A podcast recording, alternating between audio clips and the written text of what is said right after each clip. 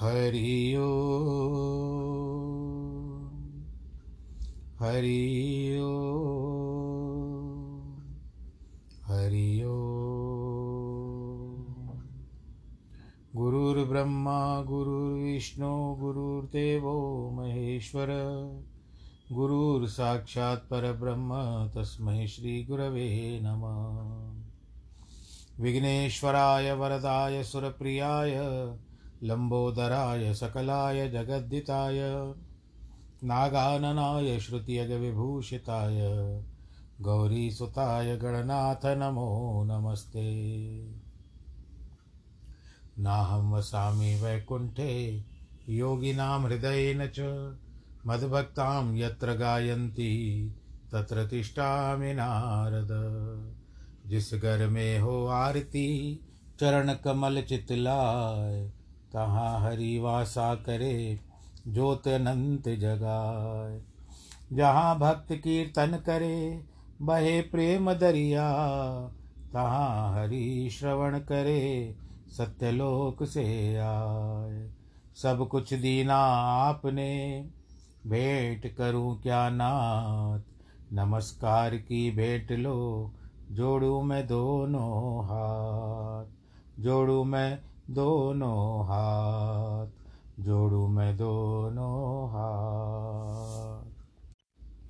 शान्ताकारं भुजगशयनं पद्मनाभं सुरेशं, विश्वाधारं गगनसदृशं मेघवर्णं शुभाङ्गं, लक्ष्मीकान्तं कमलनयनं योगिवृदानगम्यं वंदे विष्णुं भवभयहरं सर्वलोकैकनाथम्। मङ्गलं भगवान् विष्णु मङ्गलं गरुडध्वज मङ्गलं पुण्डरीकाक्षमङ्गलाय स्तनोहरि सर्वमङ्गलमाङ्गल्ये शिवे सर्वार्थसाधके शरण्ये त्र्यम्बके गौरी, नारायणी नमोऽस्तु ते नारायणी नमोऽस्तु ते नारायणी नमोऽस्तु ते श्री राम जय राम जय जय राम। श्री राम जय राम, जय जय राम। रघुपति राघव, राजा राम। पतित पावन सीताराम जय रघुनंदन, जय सिया राम। जानकी वल्लभ सीताराम जय रघुनंदन, जय सिया राम। पूर्ण कर दो सबके काम। रघुपति राघव, राजा राम। जय सिया राम, जय जय सिया राम। बोलो सियावर रामचंद्र की जय। प्रिय भक्तजनों, रामायण में हम हैं, या रामायण हम में है। प्रभु श्री राम जी के चरणों का फिर से स्मरण करते हैं। आप भी करिए। हाथ जोड़ करके विनती करिए कि सुनने में भी कोई त्रुटि होती हो या मैं भी करता हूँ, कहता हूँ कि कहने में भी कोई त्रुटि हो प्रभु, आप उनको न विचार करके हमको अपने आशीर्वाद के संरक्षण में रखिए। जिस तरह से श्लोक बना हुआ है कि सर्वे भवंतु सुखिना, सर्वे संतु निरामया, सर्वे भद्राणी पश्यंतु माँ कश्य दुख भाग भवे भगवान जी यही आपसे प्रार्थना है।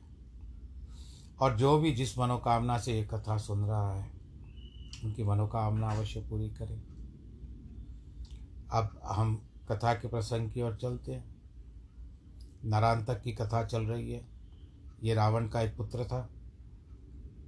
और कुल मिलाकर के सात करोड़ ऐसे दैत्य थे, जब युद्ध कर रहे थे, इंद्र के साथ तो उस समय बिंदु नामक एक राक्षस उनमें से सात करोड़ में से वह बड़ा बलशाली था, पर वो थक गया। घर पहुँच गया और पत्नी के साथ रहने लगा। कन्या हुई, पुत्र भी हुए। पुत्र भी ऐसे हुए कि बहुत ही कठिन, यानी जिसको बहुत कष्ट देने वाले पुत्र हुए। एक कन्या भी थी उसको। उसका नाम बिंदुमती रखा। क्योंकि बिंदु की इच्छा थी कि मेरी पुत्री का ब्याह नारायण तक से हो। इस तरह से कि यह विचार चित बिंदु तब नारांत ही बुलाए। बिंदुमती आधिक सुता, सुंदर साज सजाए। सियावर रामचंद्र की जय। अपने मन में विचार करके बिंदु ने नरांतक को बुलाकर बिंदुमती आदि के साथ सब कन्याओं की सुंदर सजाकर दुल्हन बना करके, एक साथ सब नरांतक के साथियों ने भी सब ब्याह विवाह कर दी सब कन्या ब्याह दी। यथा योग्य जिसके जो योग्य थी नरांतक सब सेमा सेना समेत ब्याह करके अपने घर को लौट आया। कहाँ जाएगा फिर? ब्याह के बाद तो घर ही जाना है ना। बिहवा बलपुर राज करने लगा। प्रजा समेत अत्यंत सुखानंद करने लगा। हे भाई, जो स्त्री देवताओं के घर में जानी चाहिए थी, होनहार बड़ा प्रबल होता है, वह राक्षसों के घर चली गई। जिस घर में पतिव्रता स्त्री होती है, उसके प्रताप से देवता भी सदा डरते हैं। हे गरुड़, जिसमें बिंदुवती तो सरस्वती के समान थी बुद्धिमानों की सभा में उसके चरित्र और गुण बहुत प्रसिद्ध थे। उसका उदाहरण दिया जाता था। हे गरुड़ नरांतक की उत्पत्ति मैंने वर्णन की। काकभूषण जी कहते हैं भी अब गरुड़ जी आगे का चरित्र सुनो। भगवान और शिव शंकर को बारंबार सिर निभा करके गुरु से जैसा सुना है वो समझा करके कहता हूँ। चारण दश मुख को तुरंत मग चल पहुँचे जाए ग्रामांतर योजन युगल, ठाड़ भय हर्षाय सियावर रामचंद्र की जय। इधर रावण का दूत मार्ग से चलकर बेवाबलपुर में पहुँचा। आठ कोस का नगर था।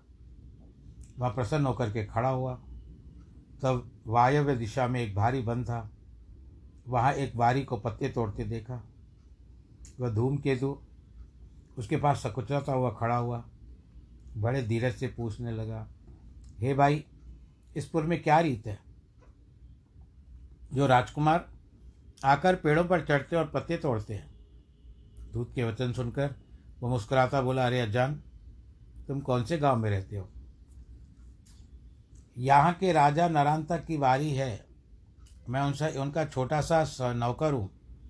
धूमकेतु के वचन सुनकर वो कुछ उत्तर न दे पाया। फिर अपना मार्ग ले लिया।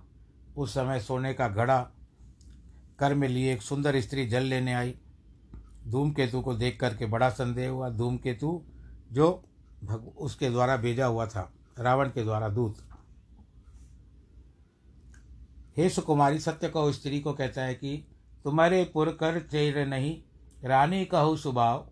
आयो तुम जल भरण कह। बोलो तक त्याग डराओ। रानी जी सत्य कहिए, क्या आपके नगर में कोई सेविका नहीं है? कोई चेली नहीं है? और आप स्वयं जल भरने के लिए आई हो? तब दूध का वचन सुन करके निशाचर की दासी हंस कर के बोली, अरे मूर्ख, मैं तो नरांता की दासियों की दासी, की विश्वास से ही नामनी दा दो दासी हूँ। सदा इस सागर से भरने जल जल भरने आती हूँ। भला या रानी क्यों आएगी? अगर किसी और से ये बात कहोगे तो घूसे लाते पड़ेंगे तुमको। वह कहकर के जल की गागर लेकर के चली। उसके पीछे धूम के तू आगे चला। अब नगर के भीतर गया तो जल भरे हुए अनेक सरोवर देखे। अनेक रथ खच्चर घोड़े फिर रहे हैं। दूत नगर को जाकर चारों ओर से देखता रहा। राजमार्ग भीतर जाने के चार द्वार हैं किंतु दूत को उनमें से घुसने का अवसर नहीं मिलता। पावत नहीं पै सर चरनागत द्वार लाग फिर आयो। यही बांत रावण दूत घटिका युगल दिवस गवायो। मन मह फिसूरत ठाड चौहट मध्य सो अब रह गयो। निशुचर निक निकंदन हो न लगी विध एक तही अवसर दियो। द्वार तक आकर फिर लौट आता है, परंतु प्रवेश नहीं पाता है। इस प्रकार रावण के जो चर थे, घूम धूम केतु जो था, दो घड़ी यानी अड़तालीस मिनट उसके समय ऐसे ही बीत गया। चौक में खड़ा होकर के मन में खेद करने लगा। उसे राक्षसों का नाश होने के निमित्त एक अवसर प्रारब्धवश मिल गया कि गमने वो भूपति द्वार नृत्य करण एक कौतुकी लीन धारते मारगढ़ इमकित प्रवेश चर। एक नट सात समान से नरांतक के यहाँ नृत्य करने को चला। उसी के साथ दूत ने भी नट का रूप धारण कर लिया और भीतर प्रवेश कर लिया। सभा में नरांतक बैठा था।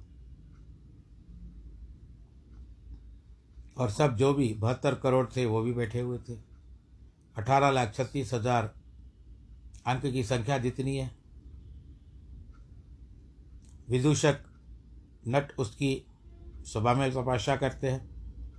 प्रतिदिन कवि पंडित यश बखानते हैं। दशकंदर के दूत ने यह सब सभा देखी तो चकित हो गया। तब दूत ने अपने मन में विचार किया कि अब बहत्तर करोड़ एक समान है, दूसरा कोई रूप नहीं है। वस्त्र गहने, सुंदर आसन, सुख देख करके दूत का मन भी मोह गया। जब दोपहर डलने का समय आया तो नरांतक को शिर निभाया चरणों में शिर निभा करके रावण की पत्रिका दी और प्रसन्न होकर के कुशल पूछती। नारांतक निज कुशल कही, भूजा दशमुख हित। समाचार गढ़ लंक कर वर्ण धूत सचेत, सियावर रामचंद्र की जय। नारांतक ने अपनी कुशल कह करके रावण की कुशल पूछी। तब दूत ने लंकापुर के सारे समाचारों का वर्णन किया। दूत की बात सुनकर नरांतक ने क्षण मात्र में अपने मन में कारणवश विचार किया। फिर राजा नरांतक ये पत्री खोल करके पढ़ी। दूत सब सत्य बात मानी। कि जो दूत आया है, ये सत्य कह रहा है। हृदय में क्रोध करके सभा से उठा। सोच के सागर में डूबा हुआ घर को चला गया। वह पत्री बिंदुमती को पढ़कर सुनाई। कहा कि पिता पर तकलीफ़ आ गई है। देखो, उन्होंने चिट्ठी भेजी है। यह समाचार सुनकर उसकी नारी बोली, आप रघुनाथ जी से लड़ाई मत कीजिए। स्वामी, तुरंत जाकर उनके चरण पकड़ लीजिए, विनय सुनाकर जिह्वा को सफल कीजिए। राम से भक्ति वर मांगकर, प्रेम दृढ़ भक्ति पाकर के निर्भय राज कीजिए। स्त्री के वचन उसके मन को अच्छे नहीं लग रहे थे। उठ करके दुष्ट किले के दरवाजे पर आ गया। कहे बजायो निशान घन सजो सेन चतुरंग। जन्म भूमि जावा रहो बिद चारण सरचारण के संग।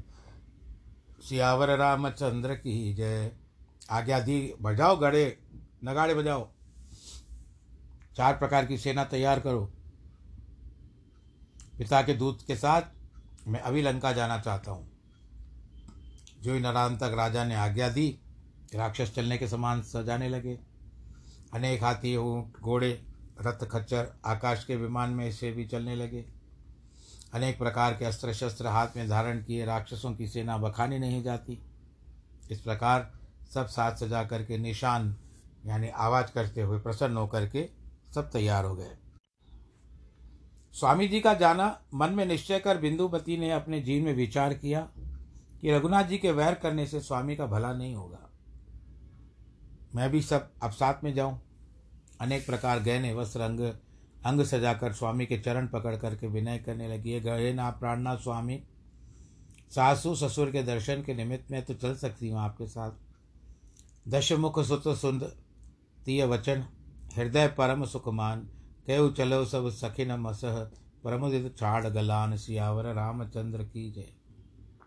नारायण ने स्त्री के वचन को सुन करके मन में बहुत सुख माना।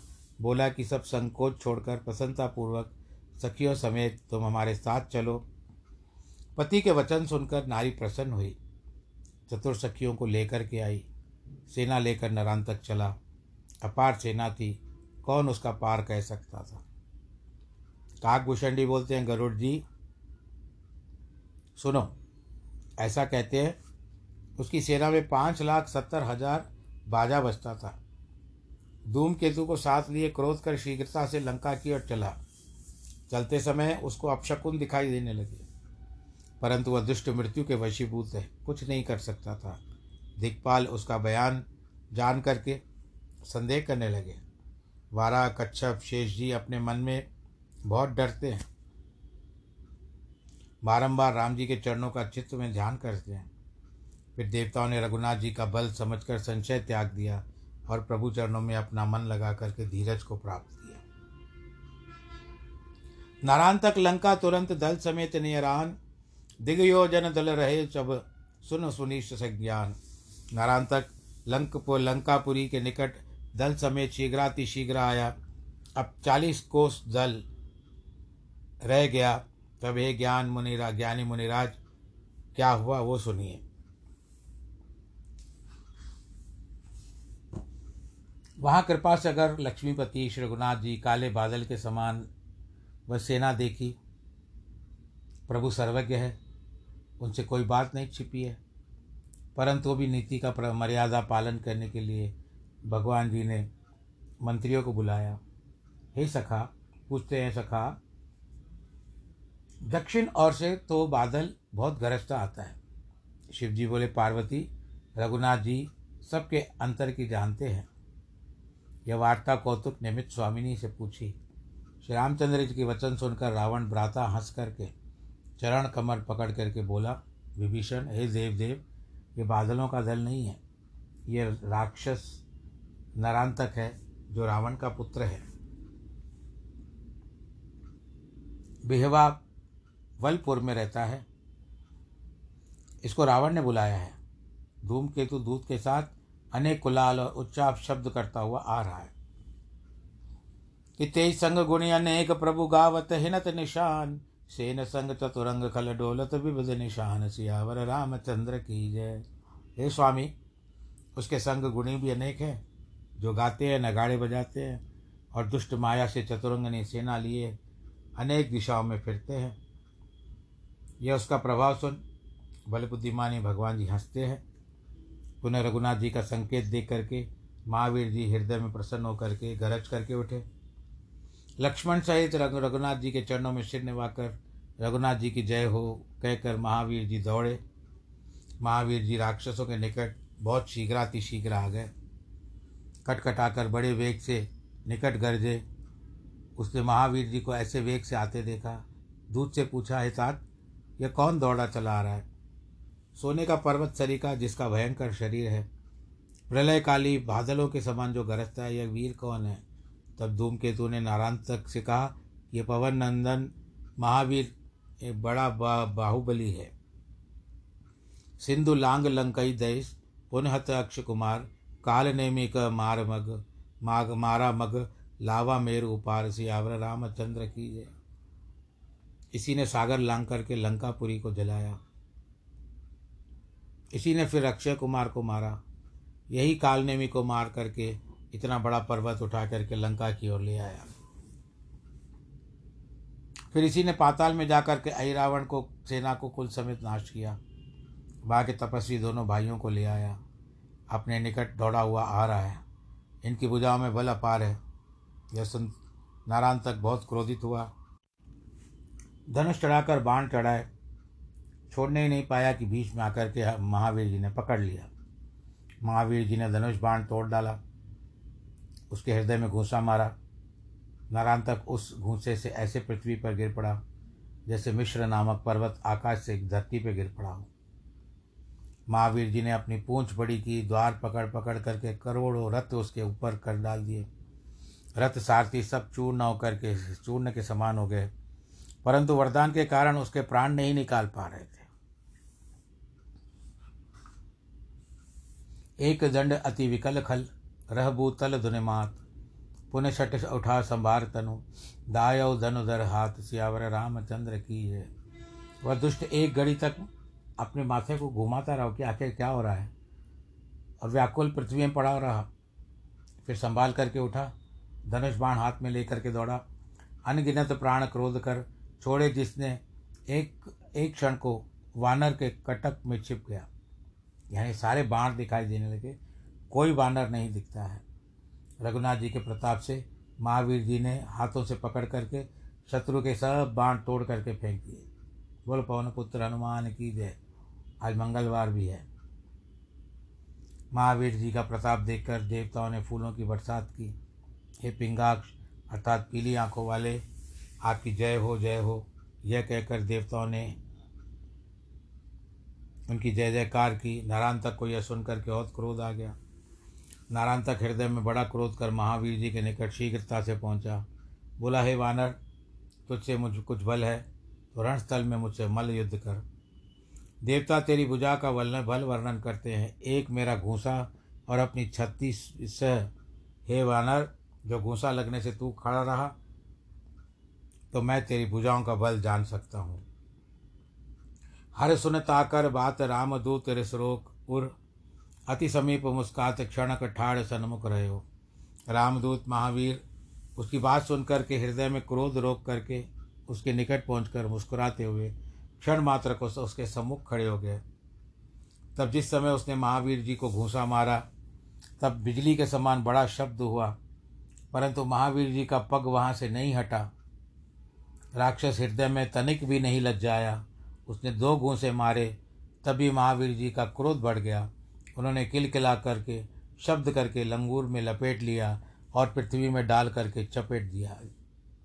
उसको व्याकुल देखकर महावीर जी बहुत गरजे। अनेक राक्षस व्याकुल होकर के भागने लगे। महावीर जी ने करोड़ों राक्षसों को पकड़ पकड़ कर मार डाले। रघुनाथ जी के दूध का यह कौतुक बिल्कुल अपरम्पार था, जिसका कोई अंत ही नहीं है। राक्षसों के मसल मसल कर एक सागर में डाल दिया, यह देखकर देवता जय जयकार करने लगे। एक घड़ी मतलब चौबीस मिनट के बाद नरांतक को, यानी एक नींद खुली जिस तरह से, वो युद्ध करने लगा। लागे करण पुण्य समर बहुविध, निज सुबट बहु को फेरक, खल कोट कोट प्रचंड शायक कपहि रमण करही। घेर के रंग रण रंग रंजित वीर, भारत पुत पुन पुत जही। गई गई कपिपुल धन जन पराछत पछारत उर विदारत तरजही।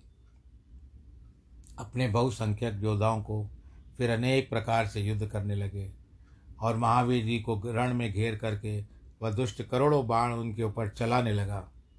किंतु लड़ाई के रंग में रंगे महावीर, पवन कुमार, हनुमान जी बारंबार गरजते और अनेक राक्षसों को पकड़ पकड़ करके पछाड़ते जाते थे और ज़ोर से ललकारते भी थे। कि सगन वह जल जल वन जिम कर कृत उपसपात रिप हनत तिम वायु सुत। विनुश्रम प्रमुदित गात, सियावर रामचंद्र की जय। जिस प्रकार कमलों के वन में हाथी उत्पात करता है, अर्थात उसको नष्ट कर देता है, ऐसे ही महावीर जी के बिना श्रम प्रसन्न होकर के शत्रु सेना रूपी कमलों का नाश कर रहे हैं। युद्ध करते वहाँ आए, वहाँ नित्य संग्राम होता था। वहाँ महावीर जी के अकेला युद्ध करके अंगद जी भी दौड़े।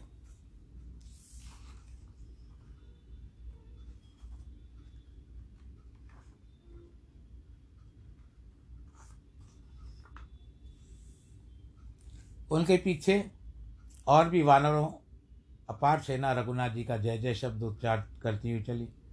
हाथ में पर्वत, वृक्ष, पत्थर लिए हुए, जहाँ तहाँ मार भार भार कर बैदान मारने लगे। हे महाराज, उसी समय महावीर जी के पास आकर अंगद जी, जय रघुनाथ जी बोले और दोनों योद्धा एक एक संग हु हु करके शत्रुओं की सेना को मारने लगे। रीछ वानरों की भयंकर मार देख करके राक्षस भाग गए, भागने लगे। जब अपनी सेना को व्याकुल देख करके रावण के पुत्र को क्रोध आया अति कुपित मादश मुख पशुवन निज भटन शपथ त्रिवाई के फेर सबन कर कोप बोला जात कहा पराई के विध दीन विविध आहार काप कपिदल खात कसन अगाई के बिन बाल कपि मही करहु पुनः हट धरो तापस दाई के नरांतक ने महाक्रोध करके अपने योद्धाओं को सौगंध दिला करके फेरा और कहा, महाक्रोध करने लगा, कहाँ भागे जाते हो? विदाता ने रीछ वानर रूपी सब तरह से भोजन दिया है हमको। अरे खाते क्यों नहीं? यह पेट भर जाएगा। तुम यह पृथ्वी रीछ वानरों से रहित कर दो और फिर वह बलपूर्वक दोनों तपस्वियों को पकड़ के चलो। सुन नरांतक सरुष, वच रजनी चर समुदाय, लागे करण सकोप तब माया कपट कुमाय सियावर रामचंद्र की जय। यह नरांतक के क्रोध भरे वचन सुनकर सब राक्षस महाक्रोध से लड़ने लगे। माया का अपार अंधेरा कर दिया। उस समय अनेक अस्त्र शस्त्र प्रहार करने लगे। शक्ति, त्रिशूल, बड़े तीक्ष्ण बाण, धूरी बड़े बड़े पर्वत वृक्षों की वृक्षा करने लगे। बाण लगते ही रीछ और वानर गिरते हैं, परंतु फिर उठकर रघुनाथ जी के जय जयकार करते हैं। सत्य सागर रघुनाथ जी ने अपना दल व्याकुल देख करके एक बाण छोड़ा, जिसने शत्रुओं के बाण काटकर सब अंधकार को दूर कर दिया, अनेक राक्षसों को भी मार दिया। फिर हे मतिधीर सुनिए, वो बाण रघुनाथ जी के तर्कस में वापस भी चला गया। तब रीछ और वानर प्रकाश को देखकर पर्वत वृक्ष उठा करके रघुनाथ जी की जय जयकार करते हुए दौड़े। जो ही राक्षस की सेना के बीच में पहुँचे ही वे वृक्ष, शिला दूरी उन पर फेंकते रहे। मरे तमी चर कोट, षट, जान, निशा, परिवेश, दलयुत, अंगद, पवन, सुत चले जहाँ अवधेश, सियावर, रामचंद्र की जय। अब छः करोड़ राक्षस मर चुके थे। रात होने में आको आ गई है। अंगद जी और महावीर जी की सेना सहित अवधनाथ यानी रघुनाथ जी के पास आए। अंगद हनुमान आदि रीछ, वानर कृपा सागर रघुनाथ जी के पास आए और प्रभु के को देख करके चरणों में चरणों में सिर धरा और उनको ऐसे लगा कि हमारी थकान मिट गई है। प्रभु रघुनाथ जी ने अति आदर से सम्मान किया, सबको बैठने को कहा। फिर रघुनाथ जी की आज्ञा लेकर के सबको स्थानों पे छवि सागर रघुनाथ जी के चरणों में सिर निभा करते। हैं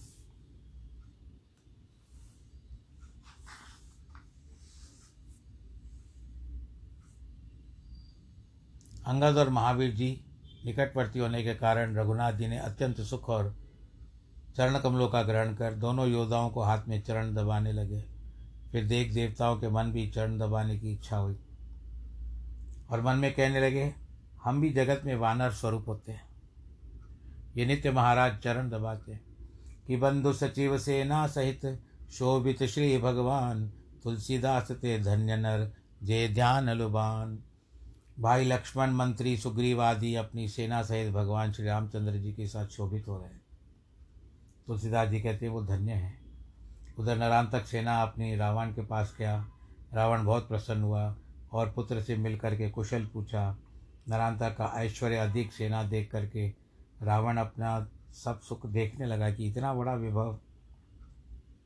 और सारी बताएँ, सारी बातें बताई। कुंभकर्ण, मेघनाथ मेघनाथ और आई रावण का वध बताया रावण व्याकुल हो गया। तब नरांतक ने पिता का मुख मलिन देख करके अहंकार से कहा, ये देव शत्रु सब संदेह त्याग कर दीजिए। प्रातःकाल में बड़ा सा युद्ध करूँगा। पिताजी, सब पृथ्वी पर वानर रहित रह करके सवेरे ही दोनों तपस्वियों को पकड़ करके लाऊँगा। दर आन तापस भ्रात दो पर भात वार न लाइयो। धर धर विपुल कपिल बाल तीन निशाचरण हो भुज बल कहो, निज नहीं बहुत, कर प्रपूर्ण प्रगट दिखाइयो। बिनु श्रम हिता तन को वयर ले अब चरणन शिर नाइयो। सवेरा होते ही दोनों भाई, तपस्वियों को पकड़ करके लाऊँगा, देर नहीं लगाऊँगा, रीछ वानरों को पकड़कर, दीन राक्षसों को पेट भर भोजन कराऊँगा। दोनों भुजाओं का बल कुछ भी नहीं। बखान नहीं करता हूँ, वह तो शत्रुओं को मार करके दिखाऊँगा। अपने बड़े भाइयों का लेकर मैं जो वैर लेकर के बिना ही श्रम आपसे चरणों में सिर दबा निभाऊँगा। सुनत वीर भुवि सबुज श्रुत वचन बार बार उरलाओ, लाग करावन नृत्य जड़, गुणी समूह बुलाई सियावर रामचंद्र की जय। बीस भुज यानी बीस हाथों वाले रावण ने पुत्र से सुनकर के मन को थोड़ी सी तसल्ली दी, उसको हृदय से लगाया, फिर मूर्ख गुणी जनों को बुला करके नाच कराने लगा। तो यहाँ पर आज नवम विश्राम आता है। अभी नरांतक का युद्ध होगा या जो भी होगा, कल के प्रसंग में आ जाएगा। आज के प्रसंग का विश्राम हो रहा है। आप सब अपना ध्यान रखें। कोरोना का समय पूरा गया नहीं है। आशीर्वाद भगवान जी आपको अपने आशीर्वाद के संरक्षण में रखें। आप भी सैनिटाइज़र का प्रयोग करें और मुख पर मास्क ज़रूर लगाएँ। भीड़ भाड़ के इलाकों से बचें, जिनकी वैवाहिक वर्षगांठ है अथवा जन्मदिन है, उनको बहुत बहुत बधाई। ईश्वर आप सबको सुखी रखे। सर्वे भवंतु सुखिना सर्वे संतु निरामया, सर्वे भद्राणी पश्यंतु माँ कश्चित दुख भाग भवेत्। नमो नारायण।